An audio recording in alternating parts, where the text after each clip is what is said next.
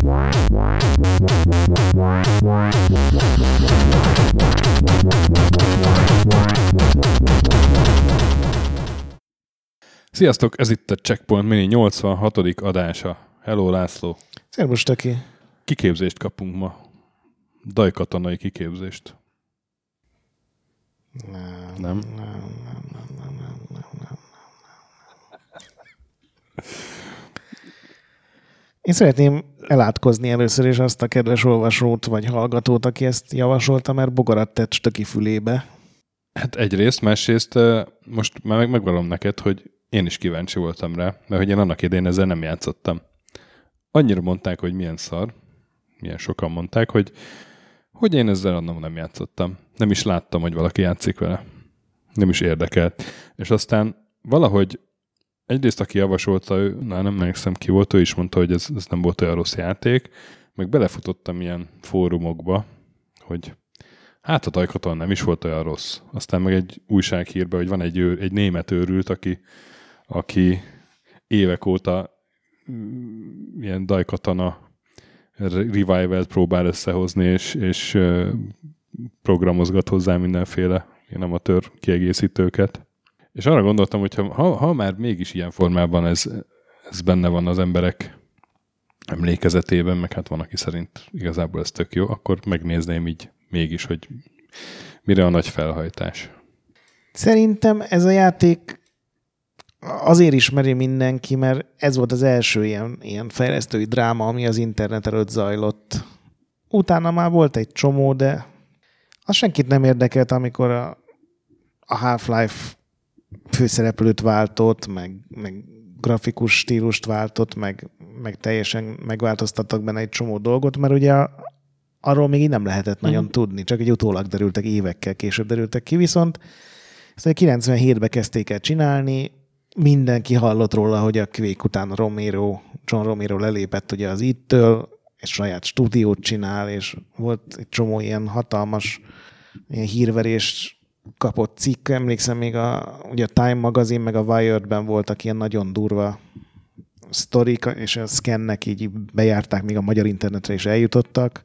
És aztán a balhék is, mindenki élvezettel csámcsogott rajta az összes. Tehát így szerintem hónapról hónapra volt valami Daikatana a lázós hír, és a végére már az ember majdnem megsajnálta ezt az embert, meg az egész hepajt, amiről szerintem biztos fogunk beszélni jó pár percet, és aztán megjelent a játék. És akkor más érzelmek öntötték el az embert. Igen, tehát a, most megnéztem a Game Rankingsen ötvennégy százalékon áll. A pé cés negyvenkét százalékon a en hatvannégy verzió. Én a mai, mai osztályzási stíluson alapján mindegyeket túlértékeltnek. Én pont ezt akartam mondani, hogy most, hogy kipróbáltam végre a Daikatanát, én ezt sokallom. Én ilyen gyorsan még nem vágtam falhoz játékot.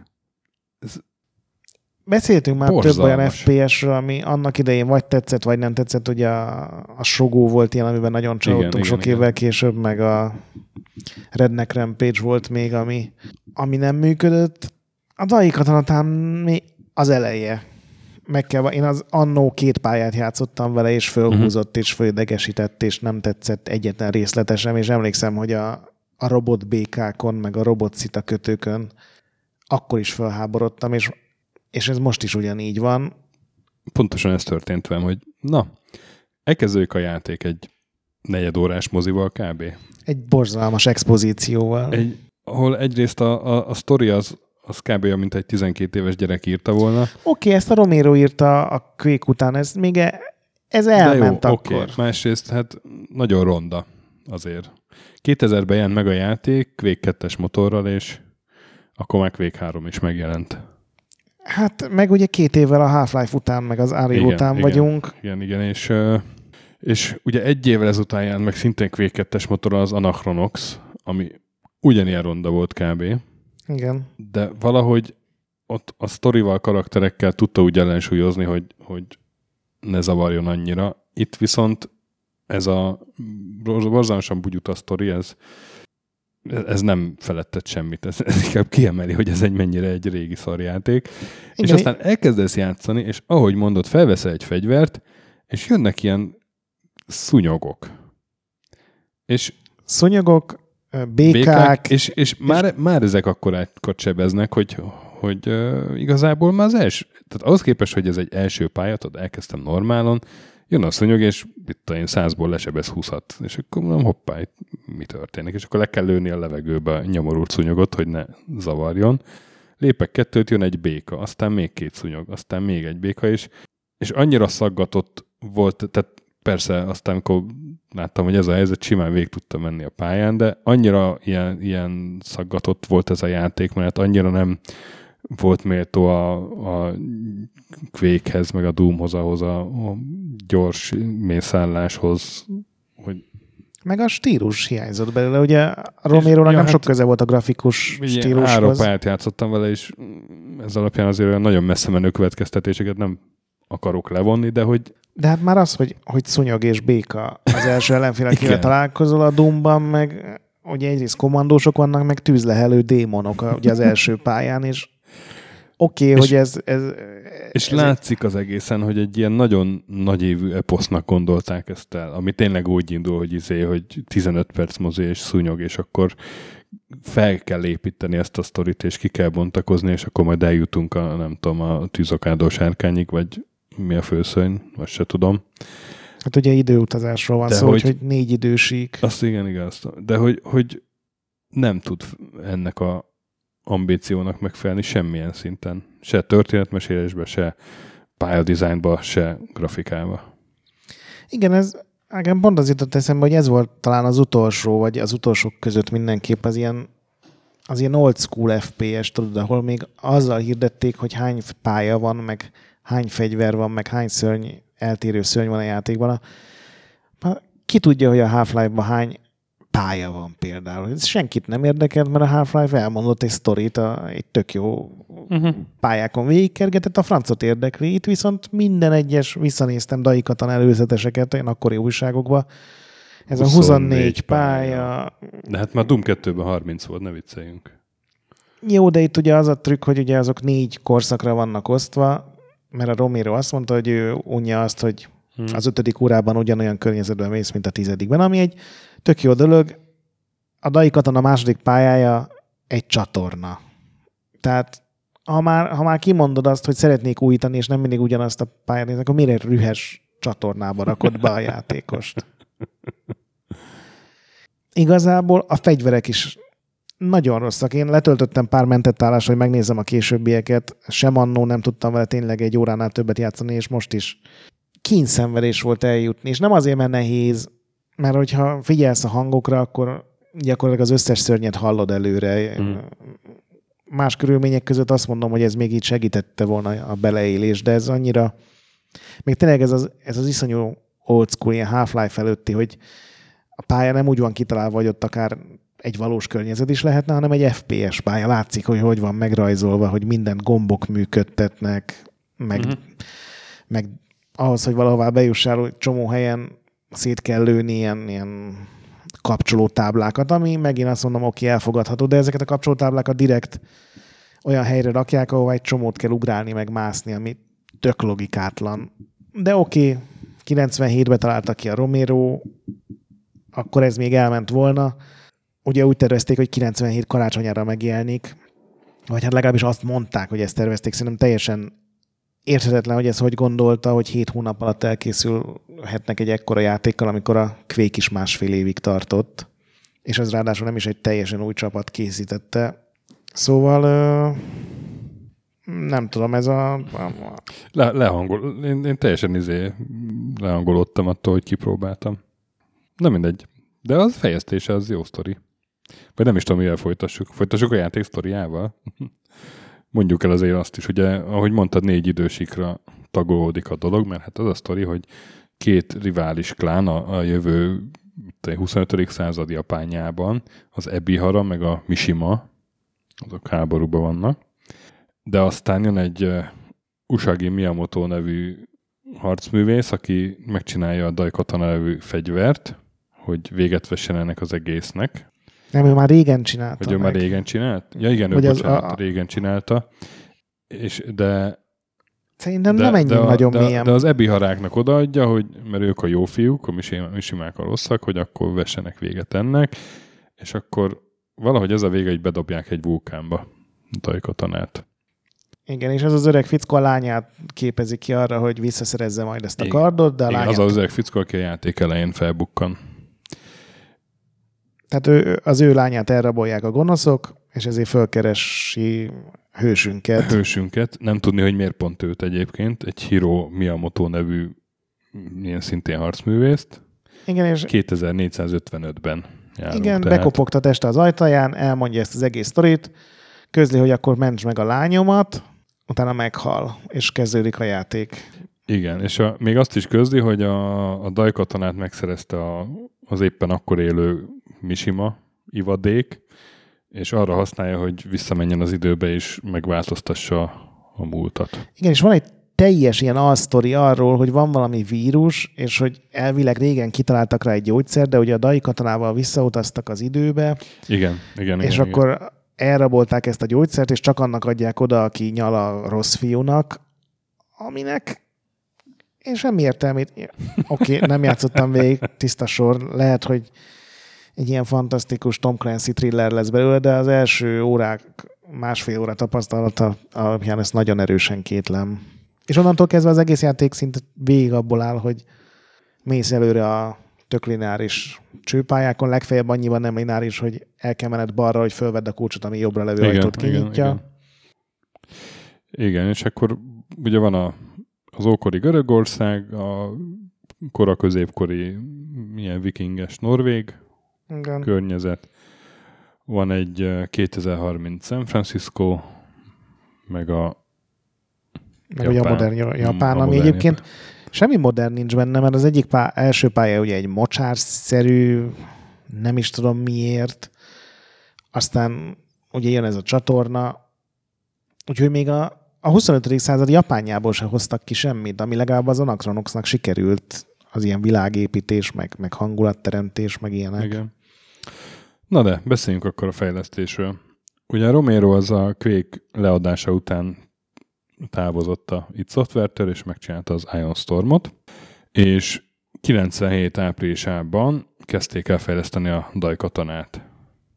Ugye a Daikatana név az, szerintem talán a Quake-nél is említettük, igen, igen, hogy említettük. Az a Karmak által mesélt dé és dé sztoriban volt egy ilyen isteni hatalmú erekje, egy kard, ami nem tudom, teljesítette ro- valakinek a kívánságát, mm.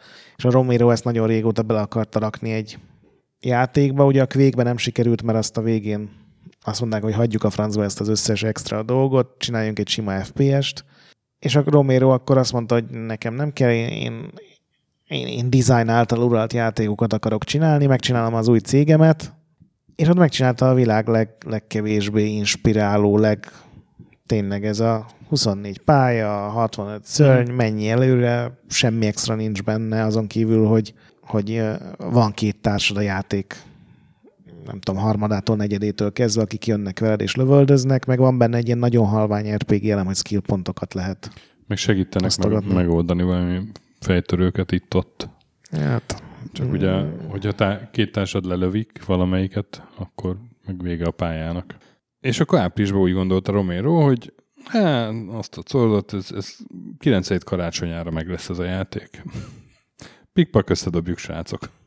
Ez az, amit nem értek, mert, mert hét hónap alatt ez, ha már csak visszagondolt volna, hogy mennyi időig ter, uh-huh. terjedt a Doom meg a, a Quake elkészítése, már akkor teljesen sci-finek tűnhetett volna. Egyébként, hogyha megjelenik tényleg kilencvenhét karácsonyán, akkor és akár még ennél picit gyengébb, senkit nem érdekel. Akkor is megbukott volna valószínűleg, mert attól távol áll, hogy egy uh-huh. ilyen forradalmi jó játék legyen, de akkor senkit nem zavart volna, hogy, hogy, hogy ekkora, de ennyire archaikus.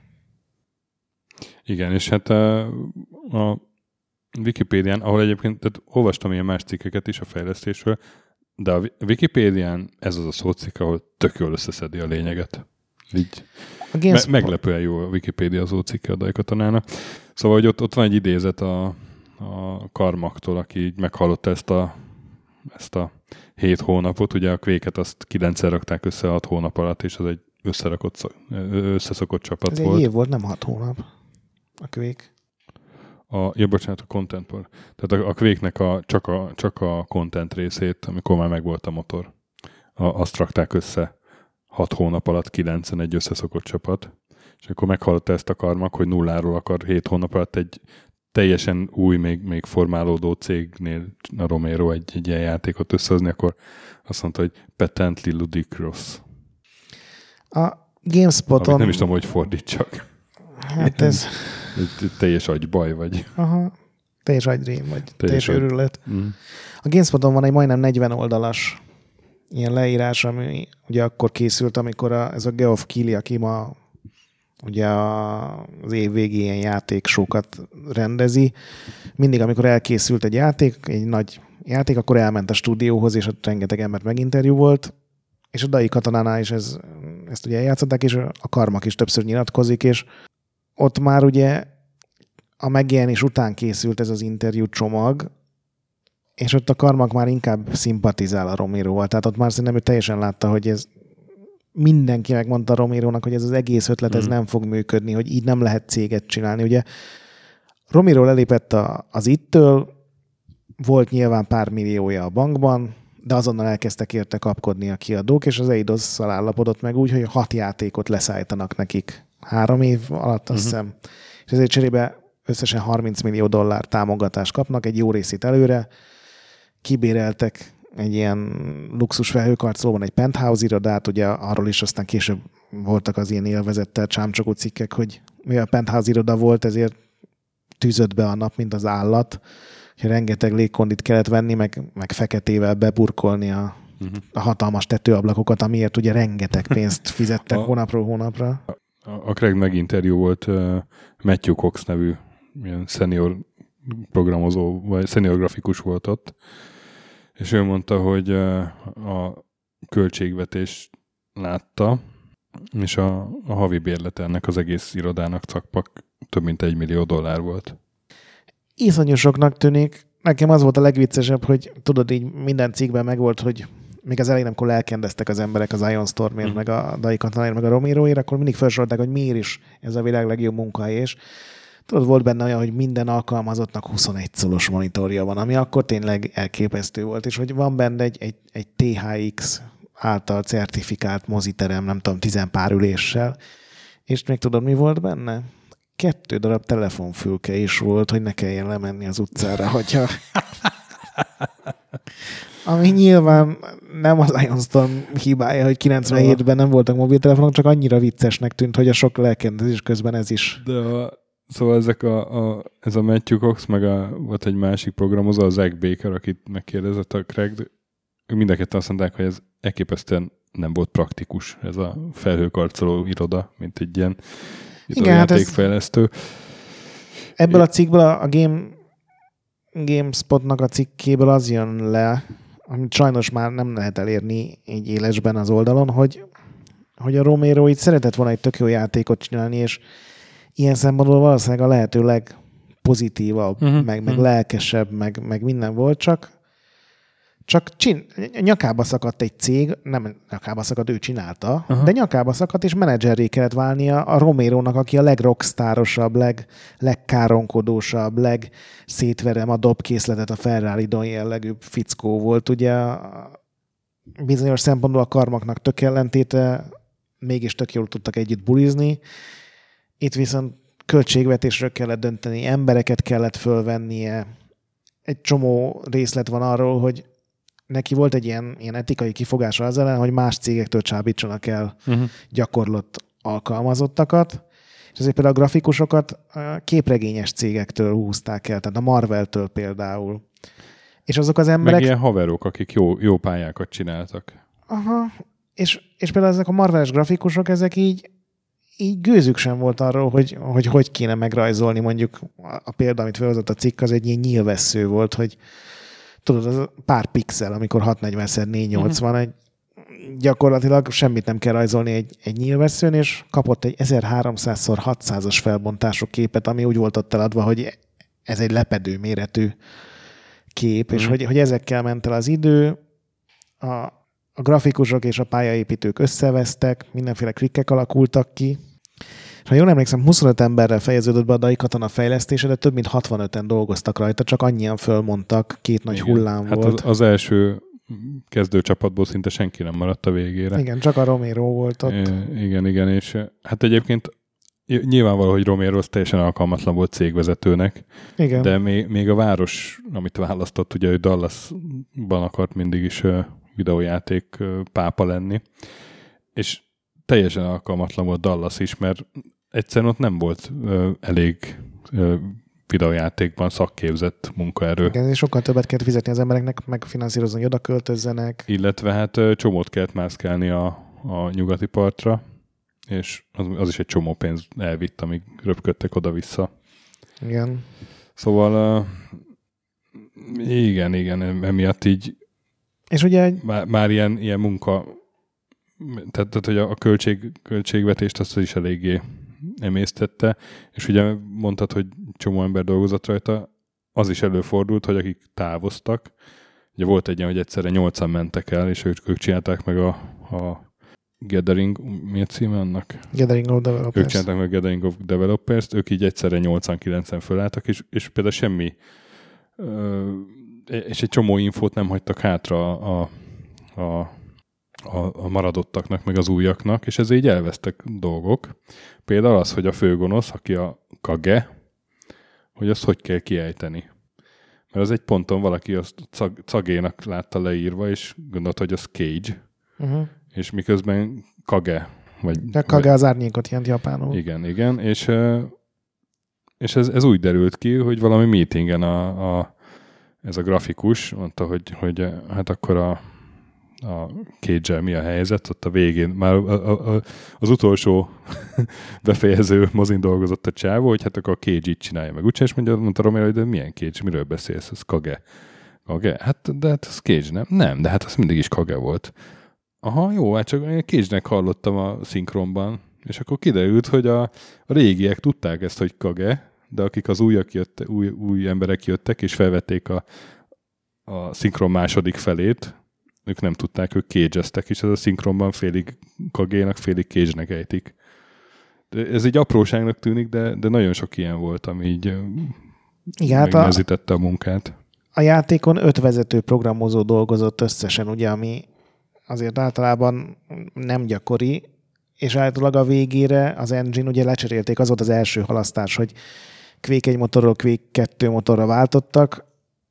A terv az volt, hogy ezt három-négy hét alatt átraknak mindent az új motorra, mert Romero azt hitte, hogy a Quake kettő motor az tulajdonképpen a régebbi motor, kiegészítve ugye a három dé ef iksz kártyáknak, meg a színes fényeknek a támogatásával. A Karmak meg ugye nyilván nulláról egy teljesen új fasza játékmotort írt, mm.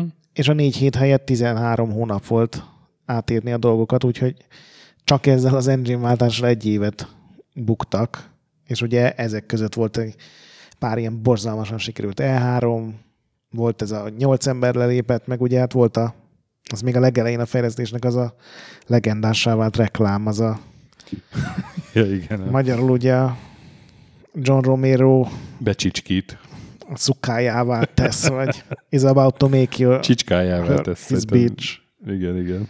Suck it down, az még oda volt írva az aljára. Amit egyébként nem a Romero talált ki, őt rá kellett erre beszélni, de rá tudták beszélni. Mm. Utólag mm. nagyon megbánta. Igen, az egész a... Daikatanát, de ezt a részét különösen. Igen. Nekem egyébként ez mindenhol az van, minden ilyen elemző cikkben, hogy ez tönkrement a Romerónak a...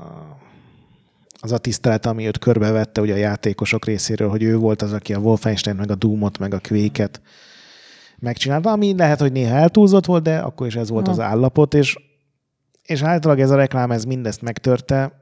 Én ezt még olyan magazinokban is olvastam, akik lehozták ezt a reklámot, és később, amikor felháborodás lett belőle, akkor ilyen teljesen képmutatóan eleme, hogy uh-huh. hogy, le, hogy lehetett ilyen reklámot uh-huh. kiadni, de hát mondd meg akkor, hogy nem hozol le egy ilyen reklámot. Akkor még le, vissza lehetett utasítani szerintem még print magazinnak is hirdetéseket.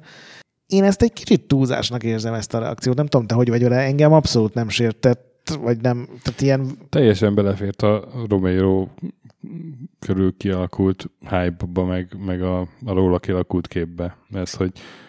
Meg értem én, hogy nem jó ez, csak személyesen abszolút nem éreztem magam megbántva, vagy megsértve, vagy... vagy... Hát én sem egyébként. Az sokkal jobban fájt, hogy nem lett a játék olyan, hogy azt mondom, hogy örökre Romerónak leszek a rajongója, vagy hát csicskája, hogy te fogalmaztál.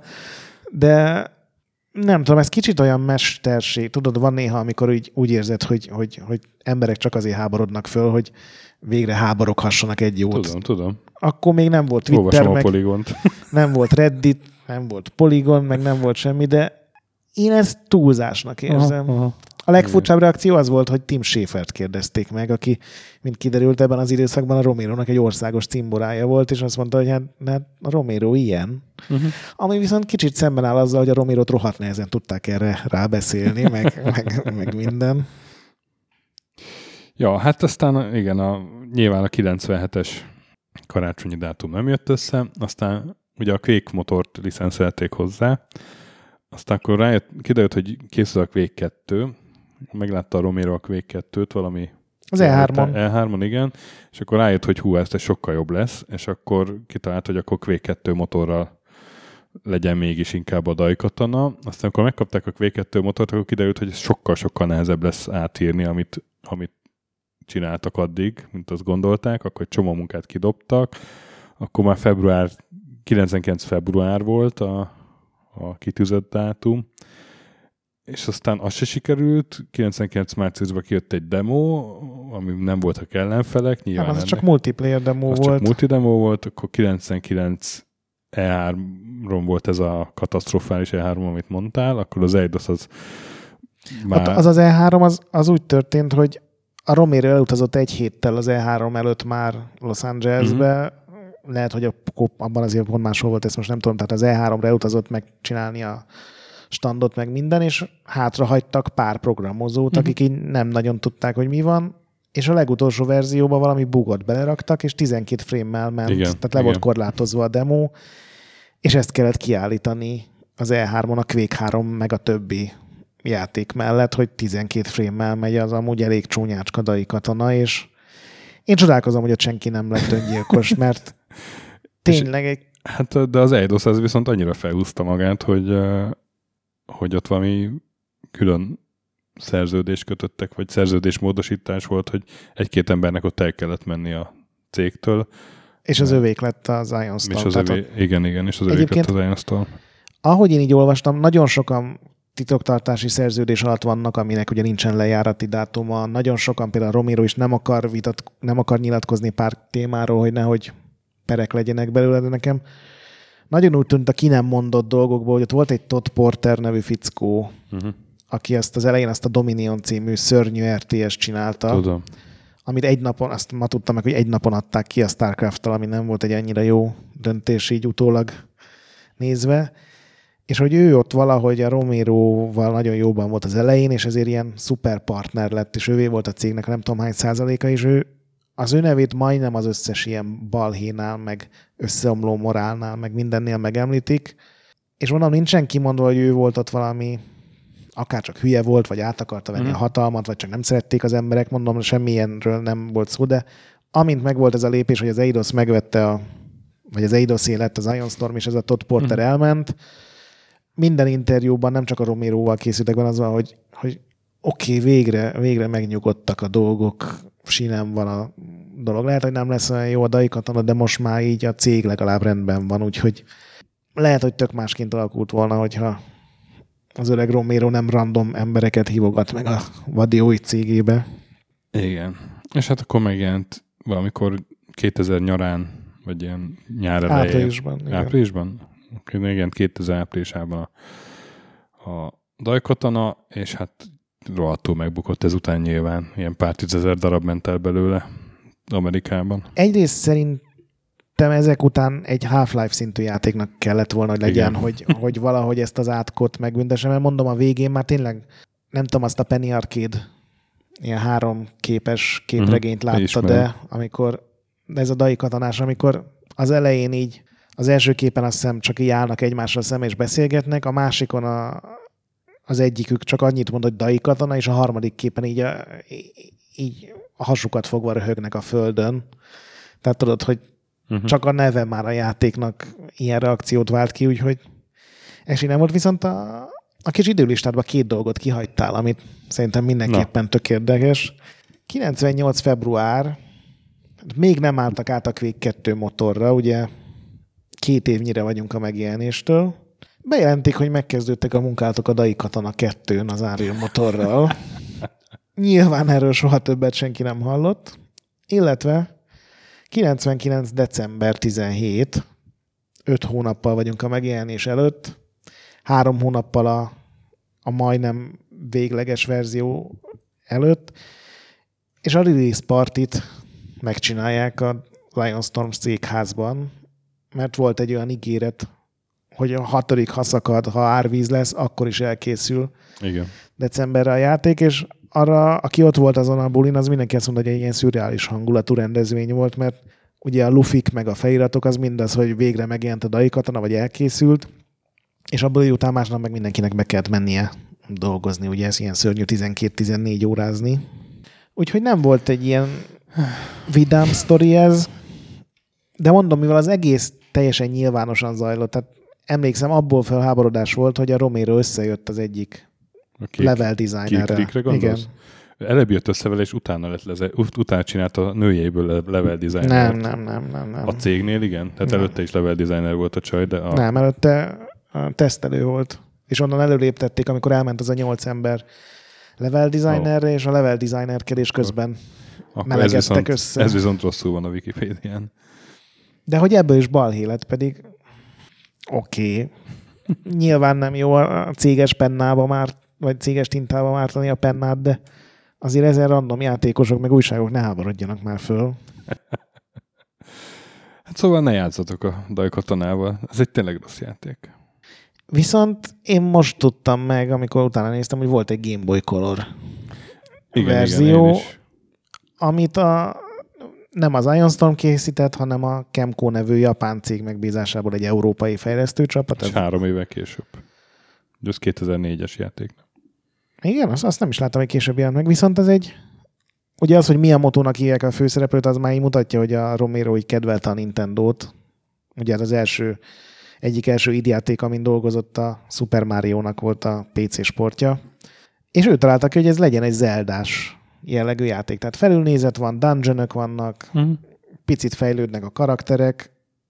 És tegnap kipróbáltam, csak tíz percet, tényleg nem sokat. Nem egy ilyen, ilyen csodálatos örök emlék, de messze jobb, mint a Daikatana, ami mm. tényleg nehézkesen játszható, csúnya. Nagyon rosszak a fegyverek. Arról még nem beszéltünk, hogy mennyi programhiba maradt a játékban, ugye főleg a, ezekkel a társakkal kapcsolatban, akik beragadtak, liftajtó összenyomta őket.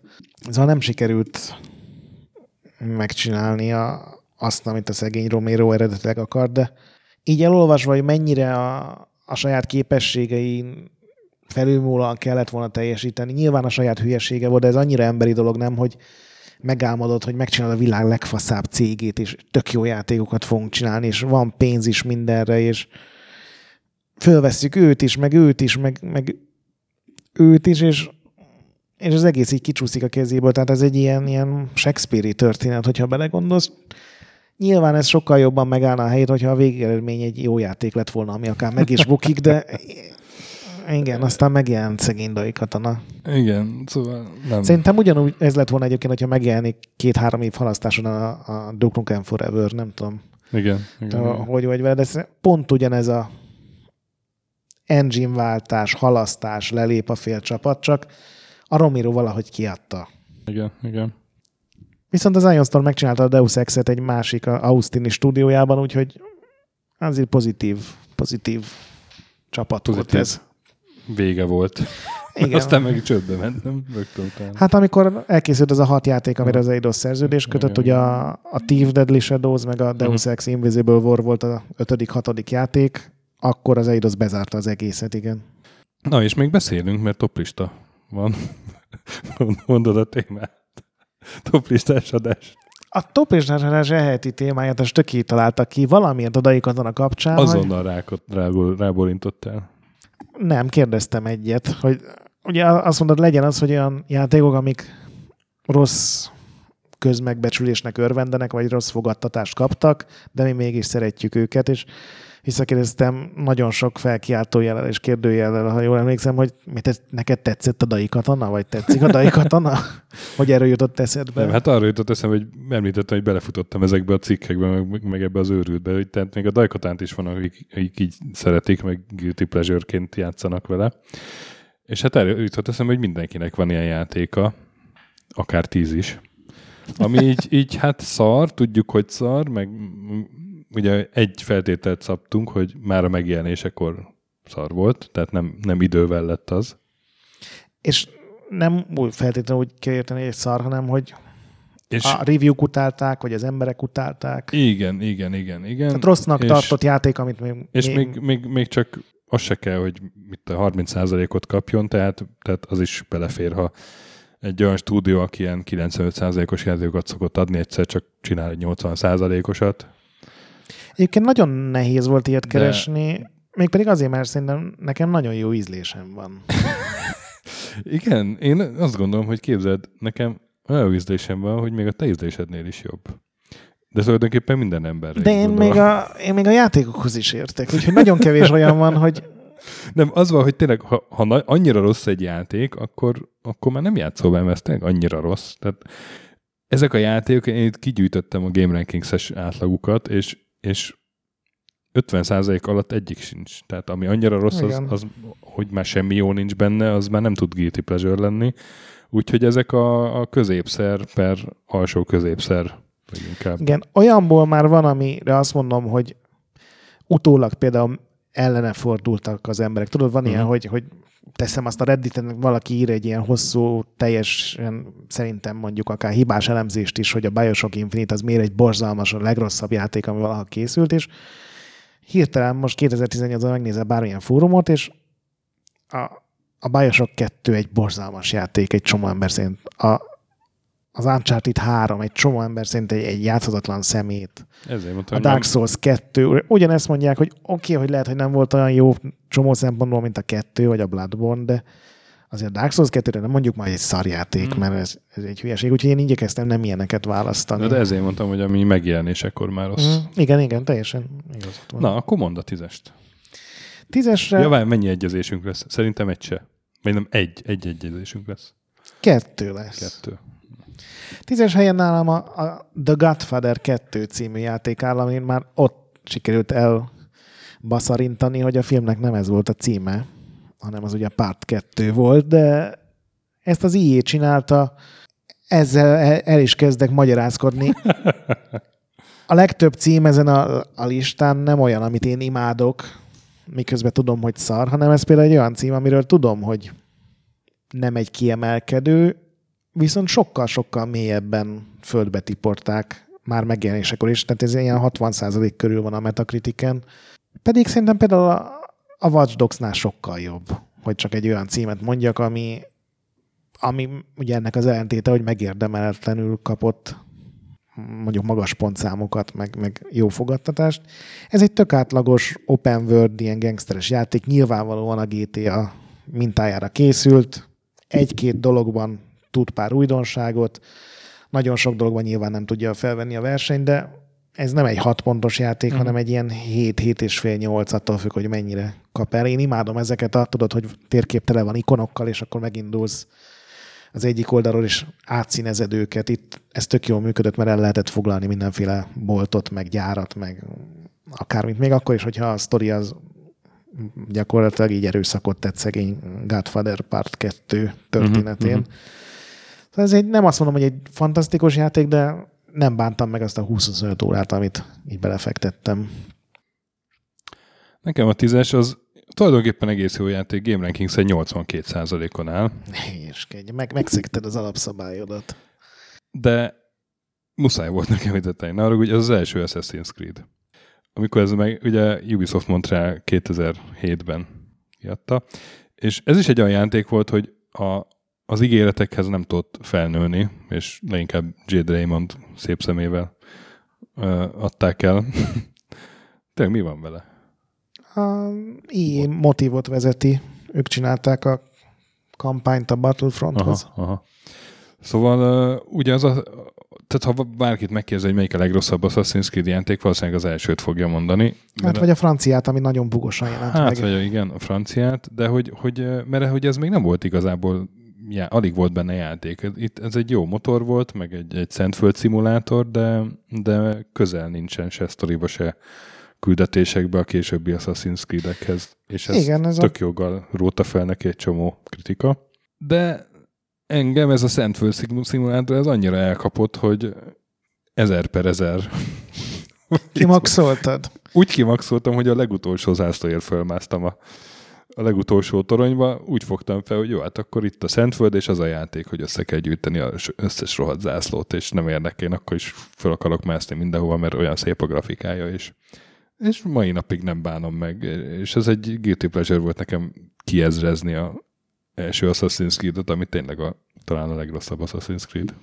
Nyilván sokszor beszéltünk olyan, olyan jóslatokról, amik nagyon nem jöttek be így a játékvilágban, amiket itt tettünk az évek alatt. Arra nagyon büszke vagyok, hogy a Assassin's Creed egyet végigjátszottam, és, és, és, és bejött az, amit akkor nagyjából mondtam róla, hogy ez egy iszonyú sok lehetőség van benne. Ha, ha ennek a játéknak lett volna még egy másfél éve, akkor ezt ki is hozzák belőle.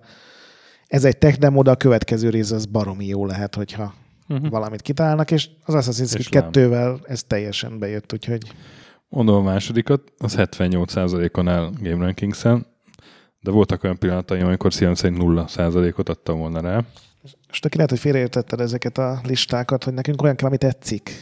Figyelj, ez igazából ez egy olyan játék, amivel én Stockholm-szindrómában voltam évekig. Most már szerencsére nem. Gyűlöltem, és játszottam vele. Folyamatosan. Így em em ó-kkal szoktak az ez emberek a, ez a Candy Crush szaga. Úristen. Ugye? Figyelj, én sose játszottam nem? ezzel a játékkal. És... Ez egyszerűen egy ilyen, egy ilyen match three játék, egy, egy, egy, egy Bejeweled. Vagy... Igen, de miért akkor ilyen... Bejeweled, melyik az? De a Bejeweled. Bejeweled is igen. Ilyen. Igen, de igen, hogy igen. Akkor miért ez az egy ilyen, valami biztos van benne? Nem tudom, nem tudom, mert... mert... Gyors és szép. Nem tudom, a digitális... nepperek valahogy úgy csepegtették bele a drogot. Jól néz ki, meg, meg mindig ad egy pici sikerélményt, és, és basszus, tényleg egy időben olyan szinten rá voltam kattam, egyébként a Hancu is, és versenyeztünk, és több mint ezer pályát megcsináltunk belőle mind a ketten. Az már azért nem kevés. Mm. Az, az hogy a Hancu ez, itt sincsen, és de megalázzuk, ez, ez a legszebb. És amikor megelőztem a Hancut, akkor, akkor hagytam abba. A csúcson kell abba hagyni. De hogy, hogy ez az aljas, rohadt, izé, free-to-play, aha, anyád. Hogy... Kötöttél rá pénzt? Akár egy forintot is? Erre a kérdésre nem válaszolok. De hogy szégyellem magam az egész miatt, de mégis de rengeteg órát eljátszottam vele tényleg, és, és igazából amikor játszottam vele, akkor élveztem, csak amikor visszatekintettem rá, hogy úristen, mit tettem. Szóval uh, igen, guilty pleasure abszolút, a hangsúlya guilty. Hát jó. Nálam kilences helyen egy olyan játék van, ami szerintem még bőven a Game Rankings meg Metacritic előtt. Volt ugye az első Checkpoint mini adást, azt a Lance of Lore-ról csináltuk, és ez a második rész a Lance of Lore. Ez nem volt olyan rossz. Én most megnéztem, és egy csomó korabeli print magazin ilyen nyolc körül adogatott uh-huh. rá, de nagyon sokan lehúzták, és ha bárhol ma szóba kerül a Lance of Lore kettő, vagy a három, ami tényleg sokkal rosszabb volt már, így az emberek, én nem is tudom, mi, mi, mi ez ilyen kutyagyilkos pedofilokkal van általában ilyen, ilyen fölháborodás, mint a Lance of Lore kettővel.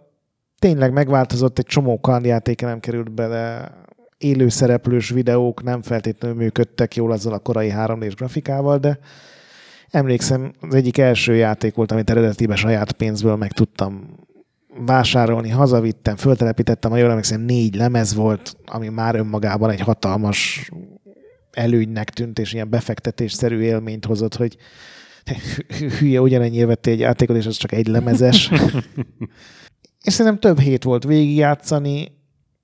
Ma már biztos vagyok benne, hogy nem tetszene, és, és én is meglátnám, hogy miért kapott néhány helyen ilyen három pontos review-kat, de jobb nem megbolygatni, ezt úgy gondolom, egy csomó Checkpoint mini adás után, hogy most azt tudom mondani, hogy Tudom, hogy valószínűleg nem volt jó játék, de akkor itt tizenhét-tizen évesen tökre élveztem. A hetes viszont egy új dolog, megnéztem, vagy nem, nyolcas, igen, igen, bocsánat. A Metacritiken azt hiszem kettő egész egy ponton áll a, a Reader osztályzat, a hetven valamennyin a ugye a professzionális kritikusoké. í á játék ez is. Most, hogy belegondolok, az eddigi három mind í á játék volt. Ez pedig a kétezer-tizenhármas SimCity, ami ugye oh. Always Online dé er em-mel jelent meg, és ez pont valahogy az az időszak volt, amikor az Always Online dé er em az ilyen vörös posztóként uh-huh. vonzotta a gyűlöletet, tehát a nem volt benne még mikrotranszakció, de körülbelül olyan reakciókat gyűjtött be, mintha ma az lenne.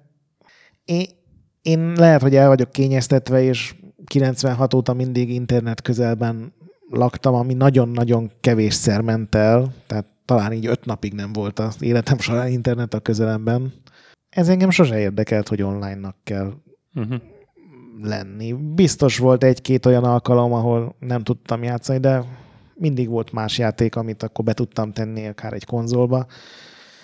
És szerintem ez a SimCity egy tök jó játék lett, hogyha leszámítjuk ezt a balhét uh-huh. körülötte. Nagyon kevesen adtak neki esélyt.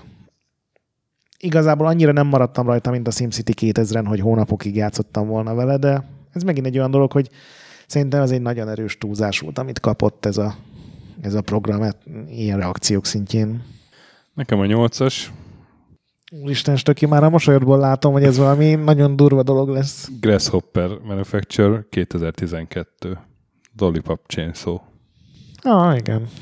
A főhős egy másodlagos nemi jegyekkel bőve megáldott cheerleader, aki láncfűrésszel írtja a zombikat, miközben folyton kommentálja az eseményeket az övén lógó, levágott fej, ami egyébként a volt barátjáé. Én kell többet játszottam. Mondanom? És, és tudod, ki írta? Biztos tudod, ki írta.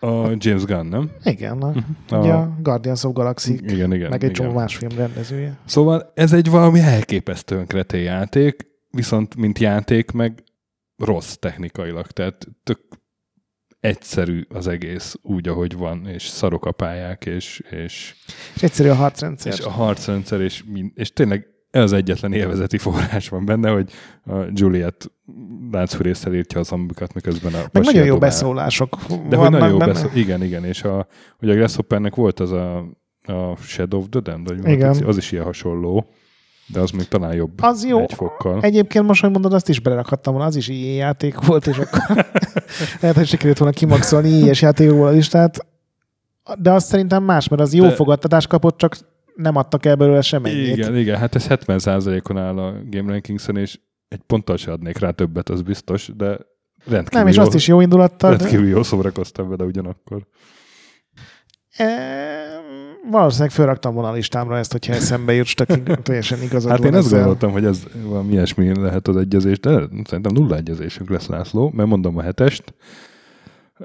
Ez pedig a Beam Software kilencvenhétből, a ká ká en dé Extreme Edition mondjuk, az hatvan-hatvanöt százalékon áll a Game Rankings-en. Amikor megjelent már akkor arról szólt a kritikák, hogy mennyi sokkal jobb er té es van ennél. Hát a Warcraft kettő az egy éve korábban jelent meg, és a Warcraft kettőnek a cipőfűzeit nem tudta ezt bekötni. De mégis valamiért ez a posztapokaliptikus, a, kre- a mutánsok hart, majdnem azt mondtam, hogy a kretének a mutánsok, mutánsok harcolnak a, a nem kretének. Mutánsok a kretének ellen. Ilyen állatok, a, a mindenféle mutáns állatok, a, a meg gépfegyveres elefánt a Jeep ellen. Nekem nagyon bejött, és, és uh, még a, akkor, amikor megjelennék a grafikája is tetszett. Ugye erről csináltunk egy minit, de ez valójában egy, egy középszerűnek is kis jó indulattal nevezhető real-time stratégia. Igen, er té esekből is volt pár ilyen, a, amik egy, egyébként ma összetennéd a kezed. Hát én emlékszem, amikor a Dark Reign megjelent, így éppen, hogy le nem köptem a lemez, de igazából az itt tök jó er té es volt, ilyen semmi extra. Lesz egyébként ilyen játék az én listámon, ami ez a semmi extra, de évekkel később rájössz, hogy az a semmi extra, és mennyi, mennyire jó lenne ma. Nekem a hetes es es i-nak az egyik késői dé és dé oh, játéka, amiből jutott, egy csomó volt. Nem jutott eszembe, pedig... A Ravenloft játékok sem voltak olyan volna. rosszak, a Spelljammer sem volt annyira rossz, mint ahogy mindenki földbe döngölte. Még emlékszem, még a Bíborhold is írt a Spelljammerről egy kritikát. Nekem az Alquadim, ami ugye az ilyen arab uh, ezregy éjszaka meséjének az á dé és dé világa volt, és ezt dolgozta fel az es es i egy játékban. Ilyen, ez a tudod, ami ilyen negyedoldalas teszteket kap a print magazinokban. Igen, ez igen, olyan, igen, igen. olyan jellegű megjelenés volt kilencvenes évek elején, nem is néztem meg igazából, hogy pont melyik év. De egy teljesen játszható, tök jó sztoria van, főleg, hogyha a korszak átlagához, vagy mondjuk a Men's Oberon-hoz próbált hasonlítani. Hozta az Alquarimnak a minden extra húzását a környezettől, a mágia rendszeren keresztül az ellenfelekig. Ez a tök pici, tök aranyos játék, ami nyilván nagyon kevés embernek szerepel, mondjuk akár a top százas listájába, de valószínűleg ez többet érdemelt volna, mint nem tudom, uh-huh. a Savage Frontier, meg a többi pár ilyen es es i játék. Ez a hetes volt? Ez a hetes volt, igen. A hat, hatos az nálam, ez a tök átlagos akciójáték, ami, aminél ma sokkal gyengébb játékok kapnak magasabb pontokat. Ez hat körül áll, ez a Lost Planet három. Oh. A Capcomnak ez a uh-huh. senkit nem érdekelt, amikor megjelent, ez ugye az Xbox háromszázhatvanas késői időszak volt, ugye a Gears of War-ok diadalmas kora után, vagy azoknak a végén jelent meg. Teljesen emberi története volt, tök jól működött benne ez a nagy robotos, meg a gyalogos gyakásnak a keveréke. Rendkívül igényes volt a kidolgozás. Én teljesen szerettem, és, és aki egyáltalán törődött vele és tesztelte, az ilyen, ilyen öt pontokat, meg hat pontokat vágott rá, pedig komolyan mondom, tök jó volt. Ez sem olyan, hogy beraknám az évtíz legjobb játéka közé, de ez a, tudod, ez a comfort foodnak a digitális uh-huh, megfelelője. Uh-huh. Nekem a hatos hatvankilenc százalékon áll Game Rankings. Lula? Propaganda Games a fejlesztő, és kétezer-nyolcas játék. Ez a Turok. A kétezer-nyolcas Turok. Az, az nem volt jó. Ez persze, hogy nem volt jó. Hát ez a cél. Nem, nem jó játékokat szedünk most össze. Én azt végigjátszottam, aztán pár év múlva még egyszer végigjátszottam. Ne, figyelj, nekem itt is a, a, valahogy a hangulat az, az megfogott. Ugye egy ilyen nagyon túz, túlzón maszkulin kommandós osztag van. A, a gizdaforosok elmennek dinót ölni körülbelül. Kb. mintha a Predator filmben nem Predator lenne, hanem dinók a dzsungelbe. Hmm. Kb. egy olyan kommandót képzeltek el. Hát eleve késsel lehet leszúrni ilyen bö- böhöm nagy velociraptorokat, igen. Hát, mint játék, meg sík, sík egyszerű ef pé es, egy ilyen igazi, ilyen, ilyen trash játék. és, és amikor olyan hangulatban voltam, hogy nekem ilyen kellett, akkor elővettem még egyszer, és tényleg férfias beszólások, dinoszauruszokat mészárolunk, kő egyszerű pályák. Megy a csapat. Megy a csapat, van egy csomó dinó. Engem ez megvett. Én, én írtam róla annak idején a kritikát, és is visszaolvastam, és nagyon elnéző voltam vele. Uh-huh. Azt írtam, hogy hát vannak trash filmek, amiket így megnéz az ember, és jó szórakozik, és ez egy trash játék. É, még azt mondom, hogy ez igaz is, csak én a trash filmeket sem nagyon szeretem. Na, és akkor ötösnél járunk már. Igen. Az hatvankét százalékon áll ez a játék. A Boston Animation nevű nagyon híres fejlesztő csapat kétezer-kettőben, és az a cím, hogy Darkened Sky. Nem tudom, te emlékszel egyáltalán arra? Igen, ilyen igen, külső igen. nézetes. Ö... Nem az volt az a cukorka? Nem, az az a... Ja, de, de, de, igen, igen, igen. igen pontosan ez volt az a cukorkás játék. Ugye a Skittles ö, cukorka gyártója támogatta meg, aminek köszönhetően elég pofátlanul belerakták a Skittles cukorkákat a játékba, arra épült a mágia rendszer. Ugye a zöld cukorkát raktad a piros mellé, akkor másfajta izében.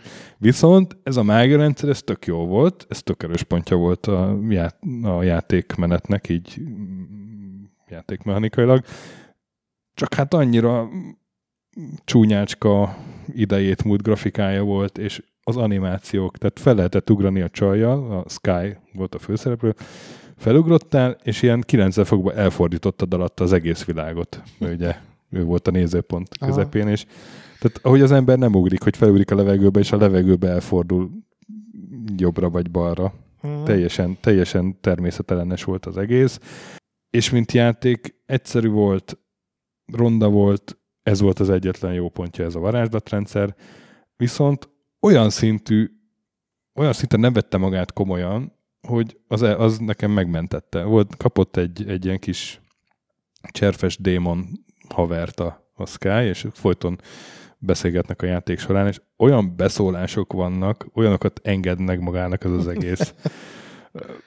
Tényleg gyerekjáték. Ilyen, ilyen gyerekjáték, vagy ilyen advergaming, ugye, így abszolút a negyedik falat lebontva, így utalva arra, hogy, hogy a játékfejlesztő most éppen mire gondolt, hogy ja, várjál, várjál, mert most jön, most jön a titokzatos idegen, aki adja a küldetést, tehát kb. Az, mint a, mint a Bard's Tale, a kétezer-négyes Bard's Tale-nek a humora, csak az ugye korábban jelent meg annál, hogy én, én nekem emiatt, emiatt én ezt nagyon szerettem, és, és ezt is többször végigjátszottam. Annak ellenére, hogy ez, ez már tényleg egy elég rossz játék. Én meg kell vallanom, én, én, én fennhordtam az orromat, és a cukorkás biznisz miatt én ezt ki sem próbáltam. Pedig szerintem akkor ez még a... Na, majd egy checkpoint mindig csináltunk róla. Jó, én Na. benne vagyok. Hanya, hanyas Neked vagy? Az ötös? Ötös jön. Erre a játékra az Eurogamer három pontot adott. Szerintem minden idők egyik legfaszább sportjátéka, és a maga sportján belül pedig kolosszálisan magasan a legjobb. Ez a Dead or Alive Extreme Beach Volleyball, ugye az első. Aha.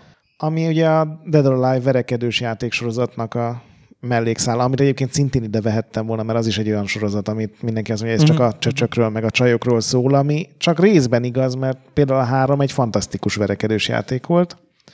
Ez a beach volleyball pedig ugye arról szól, hogy a csini csajok elmennek a lehetőleg kihívóbb fürdőruhákban, és mindegyiknek száz ilyen fürdőruhát lehetett összeszedni. Tehát elmennek egy luxus szigetre, és ott, hogyha akarod, akkor táncikálnak, meg egymást etetik nedves eprekkel, és kenegetik magukat, bár az lehet, hogy már csak a második részben volt napteljel, de maga a strandröplabda rész az annyira faszán működött, hogy, hogy, hogy én, nem csak én kattantam rá, de a Sasának az akkori barátnője is rengeteget játszott, tehát még nem is arról van szó, hogy csak az én maszkulin szemeim alatt nézett ki jól ez. Komolyan taktikázni kellett venni, minden karakternek meg volt az erőssége, meg a hátránya. Én addig nem nyugodtam, amíg meg nem szereztem Hitomira a cheerleader kosztümöt, ennyit mondok. Ez is egy előnye volt a játéknak. Engem ez a része érdekelt, és nagyon sokat játszottam vele. De ugye, hogy ez szégy, egy jó... Szégyen. Ez egy tök jó játék. Én rettenetesen jól szórakoztam vele, és még a második résszel is amúgy. Szerintem az már sokkal gyengébb volt, és a harmadikban meg már ugye zsanroplabda sem volt, hanem ott csak ilyen mini játékok voltak, és ott már tényleg arra ment ki a lépés, hogy ugye ott az volt az egyik nagy feature, amivel reklámozták, hogy a fürdőruhák alatt nem sülnek le a csajok.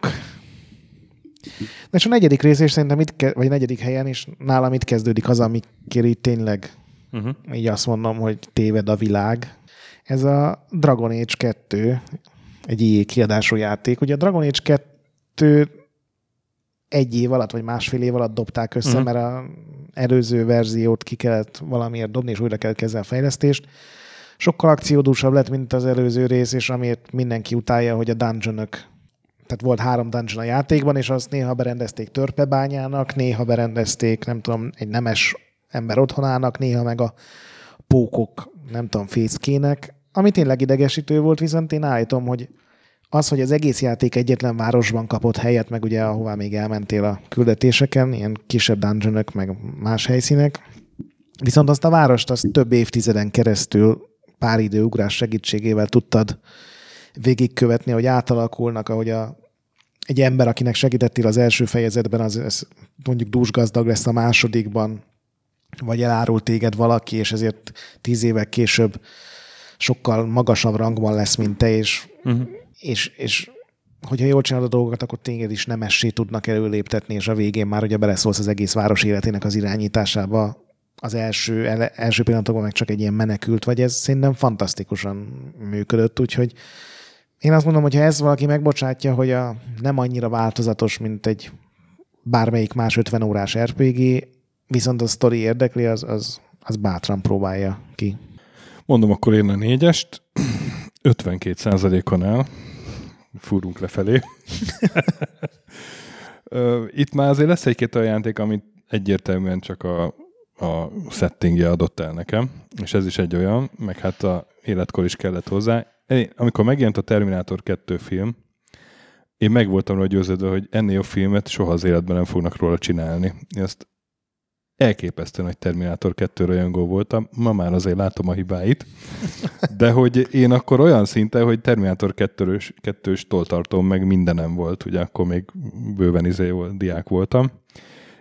És az Oceannek a Terminátor kettő Judgment Day játéka, nem, ami nem egy olyan alibi összerakott szar, ugyanazt a verekedős pályát berakták kétszer például, meg ilyen mini, ilyen, ilyen mini játékokat, hogy ki kell rakni a Schwarzenegger arcát. Hát egy, egy Ocean játék volt. De az Ocean játékok között is egy, egy, tehát nem egy Batman vagy egy Untouchables, hanem egy... Még az egy, Untouchables is borzalmas még volt. Egy, egy azoknál is rosszabb, de mindegy, Terminátor. Ennyit mondok. És ezért pörgött a lemez, vagy ment a úgy kazetta? Pörgött, úgy pörgött, nem, hát a, ez meg volt C hatvannégyre is, meg pé cére is, de a P, főleg a pé cé-sen játszottam, és, és nagyon sokat, és lehetett benne menekülni a kamion elől motorral. Figyelj, Terminátor, egy Terminátorral nem vitatkozol. Szerintem e, e, ezt rakjuk be Checkpoint Minibe, mert csak nem, ezt nem fog, nem, nem szabad. És a következő sem, a harmadik, ami szintén hasonló okokból. Oh. Ez már ötvenegy százalék. És a Iguana Entertainment a fejlesztő, Acclaim a kiadó, kilencvennyolcból. Ez a South Park játék, az ef pé es. Úristen, stöki, nem már. Figyelj! Én, amikor bejött az, az há bé ó-ra jött be, ugye először magyarul a South Park, de sőt, akkor angolul is volt magyar felirattal. Én akkor elővettem ezt a játékot, akkor már pár éves volt ez a játék, és nem érdekelt, hogy ronda, végigjátszottam. Mert a South Parkos poénok, ott voltak az idegenek, a pulykák, a tehenek, ugye akkor még csak az első egy-két évad volt a South Parkból. Én imádtam a beszólásokat, azt, hogy izé te, te, te, le, te, lep, lepisírt hógolyó a, a lövedék, meg nem tudom, ilyen... Te tökéletes célpontja vagy az ilyen licenszelt gamingnek ezek szerint. Ma már nem, de akkor, akkoriban még az voltam, igen. Tehát ez egy olyan játék volt, erről én írtam egyébként a tesztet, hogy megírtam az edbe, hogy ez egy mekkora szar, aztán álszent módon rákattantam otthon. Hát mert az volt az objektív, az meg a szubjektív. Ez... Ez talán a legrosszabb játék egyébként így a top listámban. Bár a második is elég rossz. Na, én szerintem kicsit más, máshogy közézettük meg ezt a listát, mert a tényleg szar játékokat kerestel, amiket régen játszottál. Én, Larseg jobban meg kellett volna beszélni, mert én máshogy gondolkodtam. Például a, nekem a hármas az a, egy olyan játék, ami szerintem, tehát én meg vagyok róla győződve, hogy ez egy jó játék. Nem azt mondom, hogy kilencvenötös pontszámokat érdekel, vagy érdemel, de de annál mindenképpen sokkal többet, mint amennyi tiszteletet begyűjt netszerte. Ugye a Star Fox sorozat az egy űrhajós, lövöldözős akciójáték volt, ami elhozta a poligonokat a Super Nintendo-ra. És aztán, amikor megjelent a következő rész, a Star Fox Adventures, az hirtelen egy ilyen Zelda jellegű, gyűjtögetős, logikai feladatokkal, meg dungeonökkel teli cucc lett. Mind kiderült azért, mert a Rare-nek volt egy Dinosaur Planet nevű játéka, és a Nintendo úgy látta jónak, hogy ezt kinezzük át Star Fox-os karakterekre, tök mindegy, hogy nincs értelme, hiszen ez egy földön játszódó játék, a Star Fox meg ugye űrhajóval uh-huh. barrelrollozgat a világban, de nagyszerű lett, az, tök jól működik, talán, talán a legjobb Zelda játék, ami nem Zelda játék igazából. Kettes. Második helyen egy olyan játék van, amit olyan mértékű vitriol ér nap, mint nap az interneten az utolsó tizenöt perce miatt. Jaj, nem, ahogy a Mass Effect hármat beraktad. De én beraktam. Miért? Édes Istenem. Miért? Azért, mert utálod, te is. Én utálom a végét. Az, a... Egy, nem, az egy zseniális játék az első száz tizenkilenc óra, vagy nem tudom mennyi. Igen, és nekem nem rontotta el ezt a száztizenkilenc órát az utolsó öt perc.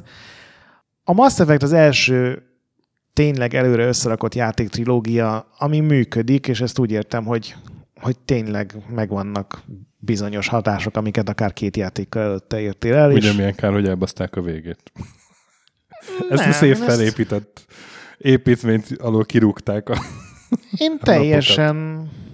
Ez egyébként szerintem egy rohadt érdekes téma lenne egy ilyen nagyon mély interjúra, hogy ez hogy történt. Nekem meg van az el, elméletem, hogy hogy cseszték el. Tényleg az, az, hogy a legvégére bevezettek egy ilyen Deus Ex Machinával kombinált, nagyon béna döntési lehetőséget, az nem jó. Viszont én állítom neked, hogy a, az ezelőtti három óra, amikor tényleg a, a csapattársaidal együtt küzdöttél a földön. Már akik megmaradtak. Mindenki megmaradt, mert nyilván én úgy játszottam nekem a Mass Effect-et. Uh, az minden idők legnagyobb játékélményei között nekem, van nekem. Minden idők egyik legnagyobb csalódása volt, hogy azután egy ilyen befejezést kaptam. De ez tényleg zseniális trilógia amúgy, ezt leszámítva. Én... De épp azért, hogy, mert hogy tök zseniális amúgy. Én gondoltam rá, de aztán nem raktam be ide. Mert... Én meg tudom érteni, akinek ez ugye ez a, ez a legutolsó dolog, amivel találkozol az egész trilógiában, és hogy ez így megmérgezi. Nekem abszolút nem tudta. Én, én olyan izgalmi állapotban voltam a, azon az utolsó tényleg két-három órás csatán, hogy jó, hát ez egy fasság, megy a zöld sugár, oké, okay, de, de nagyon, nagyon védem én, én a Mass Effect-et. Jó van. Hát az én második játékom ötven százalék. És egy LucasArts játék, képzeld. Melyik? kilencvenhétből. Kíváncsi vagyok, kitálod-e? Nem. Star Wars játék ráadásul. Rebellion? Nem. A Yoda Stories oh. nevű kis cukiság. Hát azt én is szerettem. Azt mindenki. Azt ötven, ötven százalékon áll. Igen, de annak idején, amikor megjelentek a kritikákról, akkor mind lehúzta már akkor. És én nem értettem. Hát ez egy tök jó játék, gondoltam én. Ugye arról van szó, hogy egy ilyen, ilyen nagyon cuki, meg, kb. Mint ezek a Bubblehead figurák, kb. Úgy megrajzolva ilyen. Kicsit japán jellegű cukin van megcsinálva. Igen, és egy ilyen, egy ilyen fe, furcsa, ilyen oldalfelülnézetes, de valójában két dé inkább, inkább ilyen két dé-nek ilyen mondanám. Felülnézetes, ilyen ugrálsz a Yoda. Nem kell ugrálni. Random generált pályák vannak, és azokon pár ilyen pont, ahova el kell jutni, és a pontok között meg tárgyakat kell használni, vagy elszállítani A-ból B-be. Olyan sík egyszerű, gyerekeknek. De egy, de ez egy ilyen nagyon buta kalandjáték technikailag, vagy, vagy igen, tényleg igen, szól a Yoda, hogy hozd ide a fénykardot a kocsmából, bemész a kocsmába, mondja a kocsmáros, hogy hát odaadom a kardot, de akkor hozz ide a nem tudom mit. És igen, ez a, ez a amit ez legjobban a... utáló kalandjátékban, ez a hozd ide azt, de ahhoz oda kell hoznod azt, ez, és ahhoz meg kell szerezned azt. De ez erre épül egy ilyen kalandjáték, izé... Jó, de Star Wars van volt. Van, de, de hát Star Wars, meg, meg hát olyan cuki volt megrázva, hogy én ezt, ennek mindent meg tudtam bocsátani, pedig tényleg így, ha kritikát kellene írnom róla, nagyon nagy bajban lennék, hogy ebben a játékban mi a jó, amúgy, mint játék, de én szerettem. Én tudom, mit raktam be majdnem erre a listára? Szintén LucasArts no. játék, szintén Star Wars játék. Az epizód egy. Figyelj, az ah. a Phantom Menace. Amikor ah. megjelent, tudod, akkor volt az, hogy fél évvel később jött be Magyarországra a film.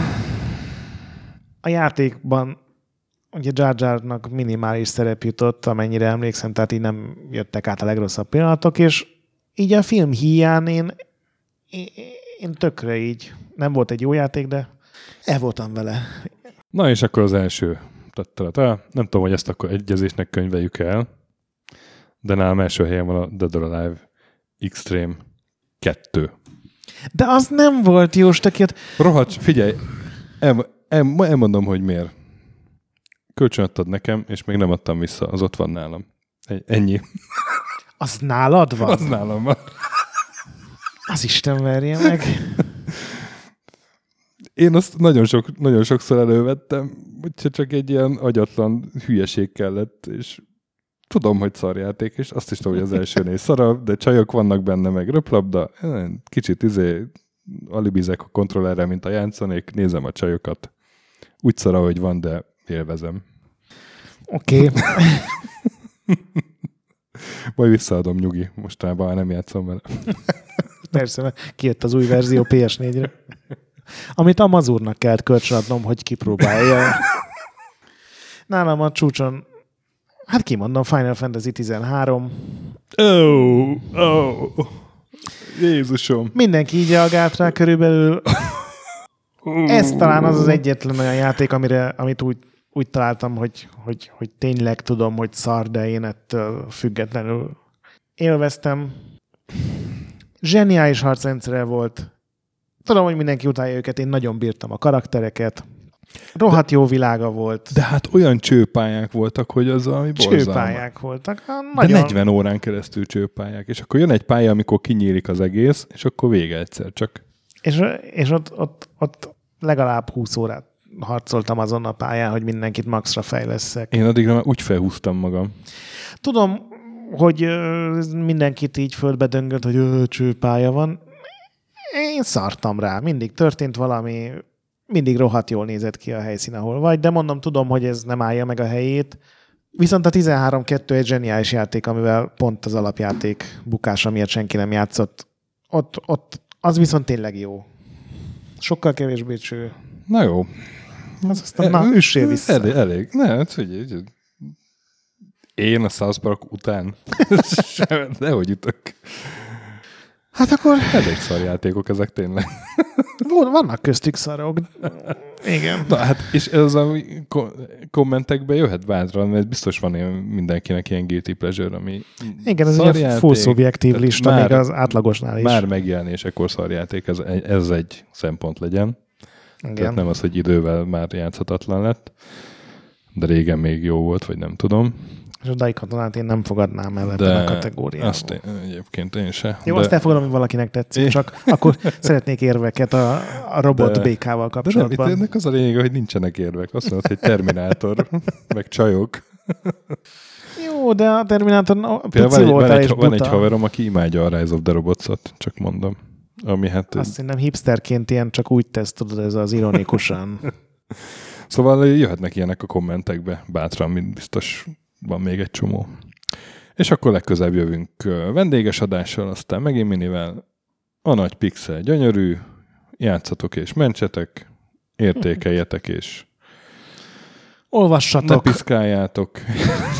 És szép. Gyertek Discordra, a nagy pixel gyönyörű, mi kell még?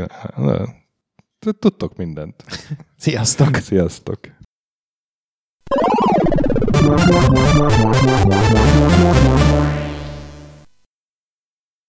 Köszönjük a segítséget Patreon támogatóinknak, különösen nekik.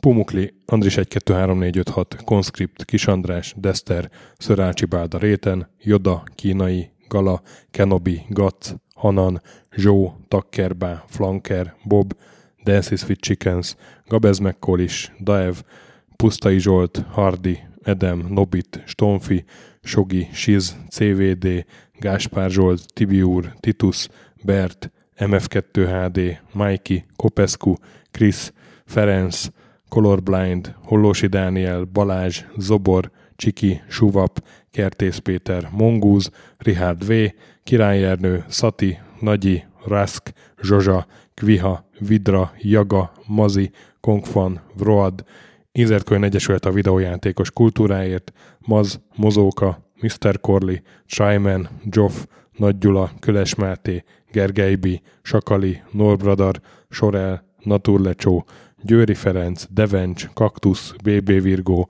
Tom, Jed, a Konnektor csapata, Kalázdi Tamás, Apai Márton, Balcó, Alagi úr, Dudi, Judgebred, Müxis, Gortva Gergely, László, Kurunci Gábor, Opat, Jani bácsi, Szalonna, Dabrowski Ádám, Gévas, ká zé gé, Stang Szabolcs, K. Krisz, Somogyi András, Szaverti, Alternisztom, Logan, Hédi, Gabi G, Tomiszt, Att, Gyuri, cé pé té Genyó, Amon, Révész Péter, Gabesz Fótról, Lavkoma Makai, Zédóci, Snake Hibsboy, Kevin Hun, Zobug és Balog Tamás.